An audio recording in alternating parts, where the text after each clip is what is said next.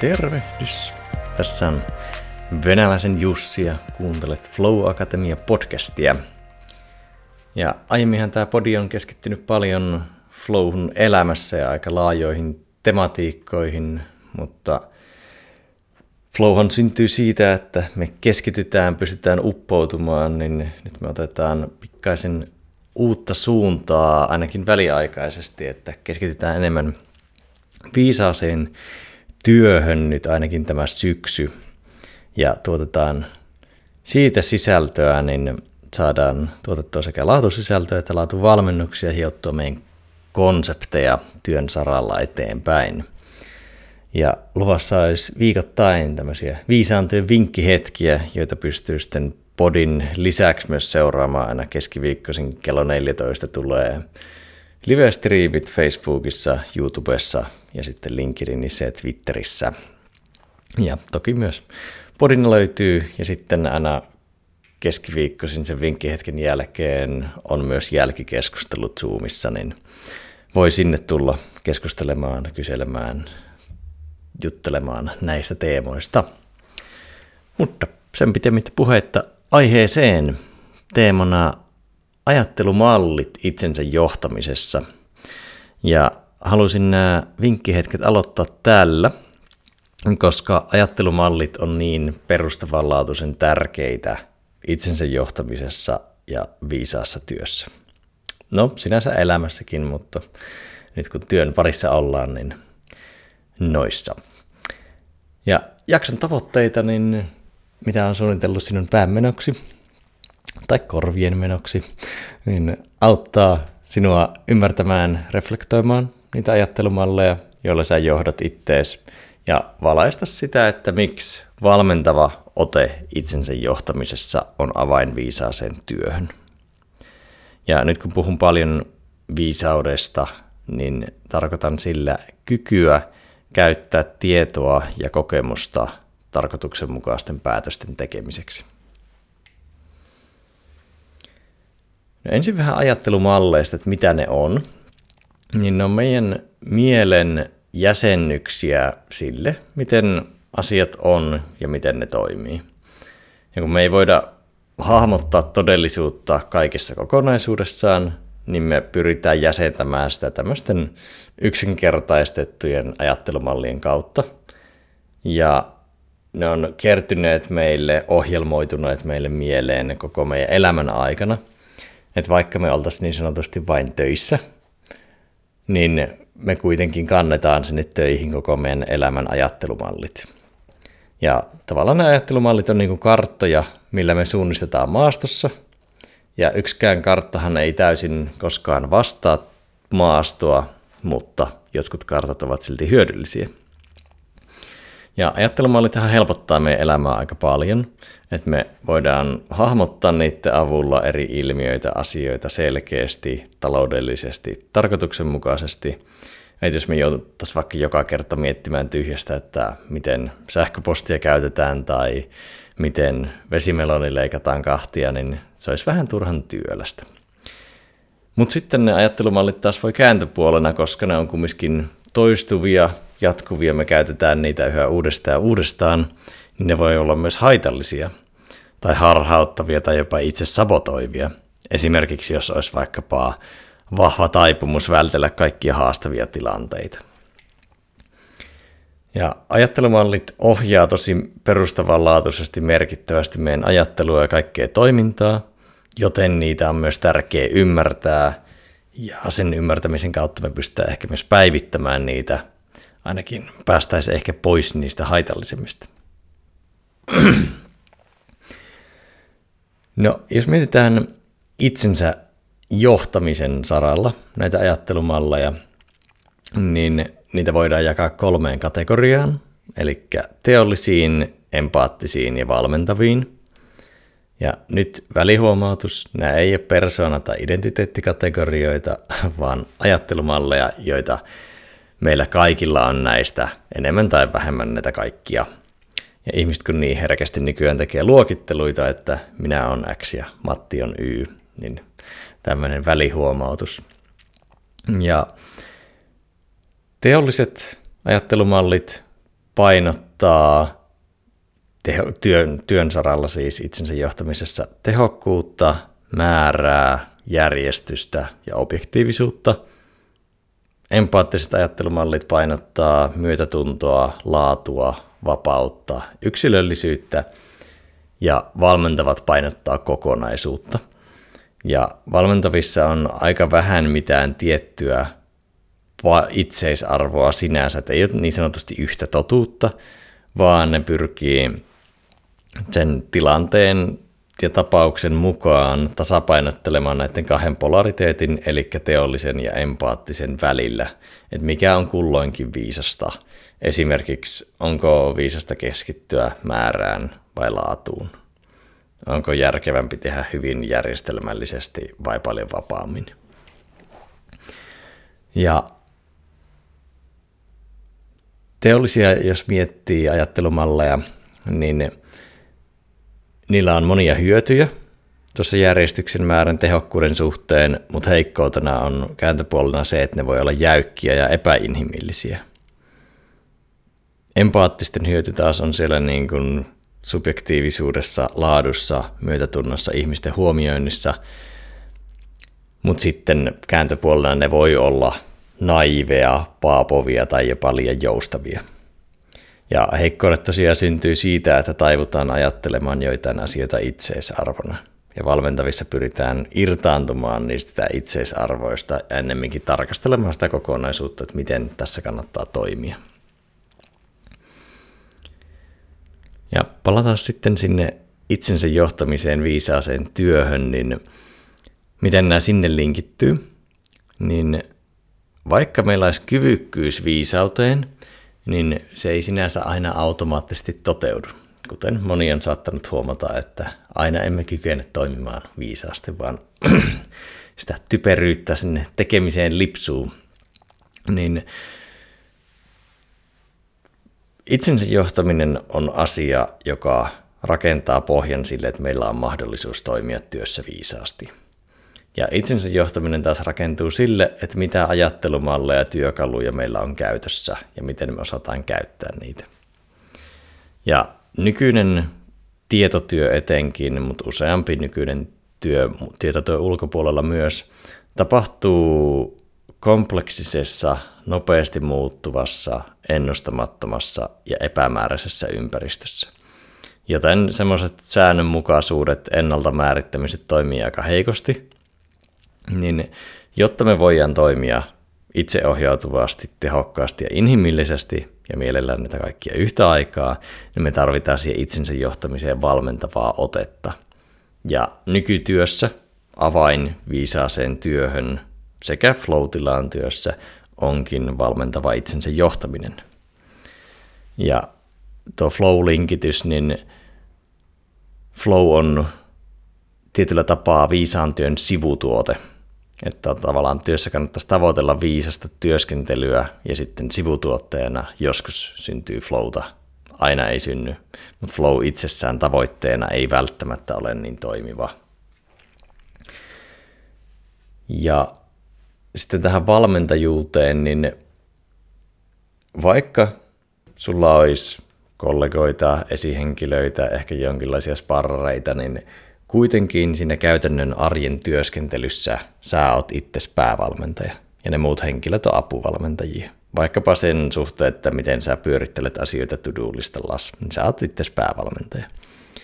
Ja mitä se valmentavuus on, niin minun mielestä valmentajan rooli on toimia sparraajana, peilinä ja auttaa ymmärtämään sitä kokonaiskuvaa ja että mikä on tässä hetkessä, tässä tilanteessa tai tässä kokonaisuudessa olennaista ja auttaa löytämään yksilöllisesti toimivimmat tavat päästä niihin tavoitteisiin, mitä nyt ollaan tavoittelemassa.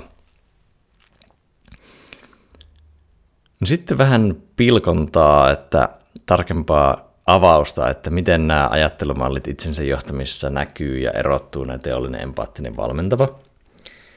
Ja tosiaan nämä on, kuulostaa ehkä vähän yksinkertaistavilta, mutta näiden tarkoitus onkin esitellä, että miten näiden ajattelumallien mukainen ajattelu näkyy ääripäämuodossaan. Ja jos haluaa näitä nähdä, koska tämä, mä avaan taulukkoformaattia, niin jos haluaa tähän tutustua, niin Flow Akatemian sivuilta löytyy blogipo- ensimmäinen yhdeksättä blogipostauksesta tämä sisältö, niin tuota, sieltä saattaa olla helpompi katsoa kuin kuunnella taulukkoa näin podcastina, mutta yritän parhaani tässä avauksessa. Ja vielä maininta, ei, nämä ajattelumalleja, ei persoonakategorioita. No miten nämä kolme sitten eroaa, niin mikä on itseisarvo työssä? Niin teolliset ajattelumallit korostaa sitä tai painottaa, että mennään tuottavuus edellä, empaattiset sitä, että mennään ihmiset edellä ja valmentavat sitä, että mentäisiin kokonaisuus edellä. Ja tarkastelutapa työn kokonaisuuteen teollisissa on objektiivinen, empaattisissa subjektiivinen ja valmentavissa se on tapauskohtaisesti sitä, mitä tarvitaan, niin pyritään huomioimaan molemmat näkökulmat, eli sekä objektiivinen että subjektiivinen. Fokuskohde teollisissa, mihin usein painottuu, on painotetaan määrää, empaattisissa laatua ja valmentavissa kokonaisuutta. Eli mitä se kokonaisuus kulloinkin tarvitsee. Joskushan esimerkiksi laatu voi syntyä määrän kautta – tai joskus keskitytään, on järkevää keskittyä pelkästään laatuun, tehdä vaikka yksi erittäin laadukas tuotos, ja joskus halutaan vain tuottaa määrää. No sitten suhde tietoon, niin teollinen, teolliset ajattelumallit suhtautuu kaikki tietävästi, empaattiset naivisti ja valmentavat nöyrästi. Eli valmentavissa ei oleteta, että me tiedettäisiin kaikkea, eikä myöskään niin kuin olla naiveja sen suhteen, että se meidän kanta olisi oikea tai on joku tietty, tiet, tietty totuus. Empaattisissa ehkä ymmärretään, että ei tiedetä kaikkea, mutta niissä on usein semmoista naivia lähtökohtaa suhteessa tietoon. Ja sitten näkökulma edistymiseen, niin teollisissa ajatellaan hyvin lineaarisesti, Eli että asiat edistyy lineaarisesti tai vaikkapa, että kun minä teen enemmän työtunteja, niin se tuottaa aina sen saman tuotoksen. Kun taas empaattisissa ja valmentavissa ymmärretään, että tämä elämä ja työskentely on aika paljon syklisempää, eli vaikkapa vireystila ailahtelee päivän aikana ja muutenkin asiat tapahtuvat usein hyvin syklisesti, eivätkä lineaarisesti. No sitten pikkasen paluuta tuohon, kun aiemmin puhuin sitä tuottavuus edellä, ihmistä edellä, kokonaisuus edellä, niin teollisen näkökulma tehokkuuteen on se, että pyritään maksimoimaan resurssien käyttö, empaattisen se, että pyritään inhimilliseen tehokkuuteen tai niin kuin inhimillisyyden ehdoilla pyritään tehokkuuteen, ja valmentavissa taas se, että pyritään resurssiviisauteen, mitä se kulloinkin tarkoittaa sitten ja pyritään minimoimaan kitkaa. Oli se sitten inhimillistä tai vaikkapa prosesseihin, liittyvää. Ja miten tämä näkyy suhteessa itseen työntekijänä, niin teollisissa suhtaudutaan itseen koneena, empaattisissa ihmisenä ja valmentavissa suhtaudutaan ihmisenä, mutta kuitenkin osana kokonaisuutta. Ja käytännön esimerkki vaikkapa voisi liittyä siihen, että miten käyttää kalenteriaan tai to-do-listojaan, että buukkaako itsensä aina aivan täyteen vai jättääkö sinne väljyyttä ja ymmärtää, että tämä mieli ja keho tai kehomieli kokonaisuudessaan ei ole kone, vaan siinä on aika paljon sitä syklisyyttä. No sitten itse puhe, miten se eroaa, niin teollisissa ajattelumalleissa itsepuhe päätyy olemaan usein hyvin ankaraa, syyllistävää, kovaa, empaattisissa paapovaa, ehkä ylijoustavaa ja sitten valmentavissa ajattelumalleissa sparraavaa. Ja ponnistelun määrässä, niin teolliset ajattelumallit johtaa yleensä yliponnisteluun, empaattiset aliponnisteluun ja valmentavissa tarkastella, että mikä on tilanteeseen sopivaa ja mikä on riittävää, mikä on riittävän hyvä. Joskus se voi olla, että vedetään aivan täysillä ja joskus se voi olla, että tehdään vain minimi. Reflektion tai reflektoivuuden suhteen, niin teollisissa ajattelumalleissa usein itsensä johtamissa reflektio näkyy niin, että se on aika suppeaa ja fokus on lähinnä tuloksissa. No empaattisissa se reflektio on suppeaa ja fokus on ehkä enemmän itsessä ja ehkä la- laatunäkökulmissa ja sitten teollisissa määränäkökulmissa. Ja valmentavissa se reflektoivuus on avointa ja aika holistista, kokonaisvaltaista ja se on myös tietyllä tavalla suhteellisen jatkuvaa, että se ei ole vain yksittäisessä reflektiohetkissä, vaan siinä koko tekemisessä integroituna. No sitten mistä käsin asetetaan tavoitteita, niin teollisissa asetetaan määrällisistä ideaaleista käsin, empaattisissa laadullisista ideaaleista käsin ja valmentavissa todellisuudesta käsin. Eli tarkast ei vaikka aseteta myyntitavoitetta, että se on 10 prosenttia viime vuoteen nähden tälle ideaaleihin pohjautuen, vaan katsotaan, että mitä resursseja meillä on käytössä, missä me oikeasti mennään, mikä on nykytila, miten meidän vaikkapa nyt se myynti on onnistunut ja mihin meidän on realistista päästä.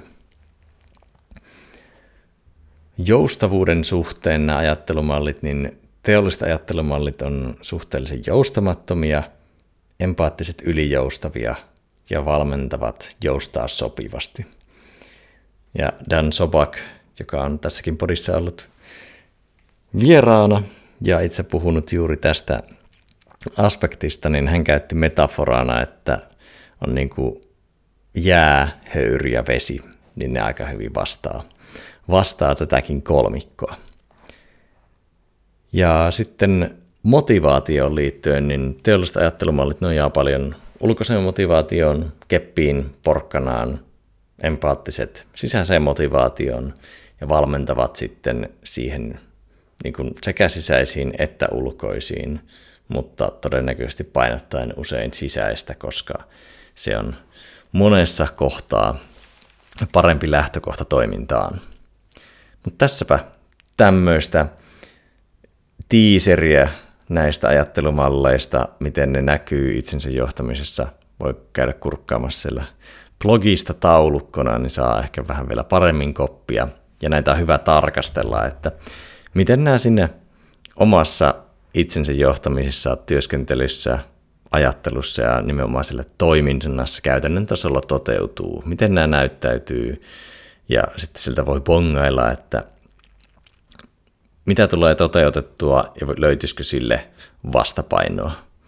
Et joskus tarvitaan vaikka, tämä ei ole niin, että aina tarvitsisi olla välttämättä suoraan valmentavaa, vaan se valmentava ote viittaa usein siihen, että ymmärretään vaikka, että joskus tarvitaan lisää näitä teollisia malleja, joskus lisää empaattisia malleja. Ei ääripäissään, mutta sopivassa määrin.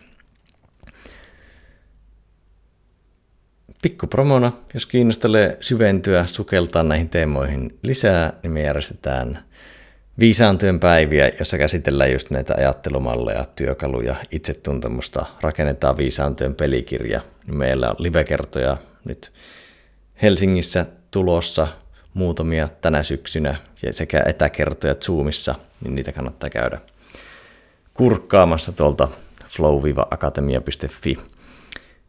Ja seuraavien kertojen teemoina sitten niin mennään noihin valmentavan itsensä johtamisen ydintekijöihin, eli rentouteen, rakkauteen ja reflektioon. Eli ensi kerralla rentoudesta jakso.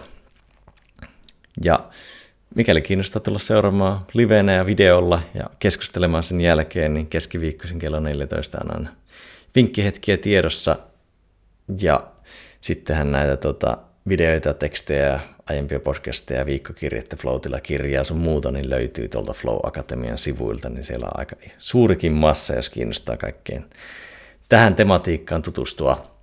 Hei, kiitos kun tulit minun mukana tähän asti. Oikein virtaavaa päivää ja viikkoa sinulle. palataan seuraavan podcastin parissa.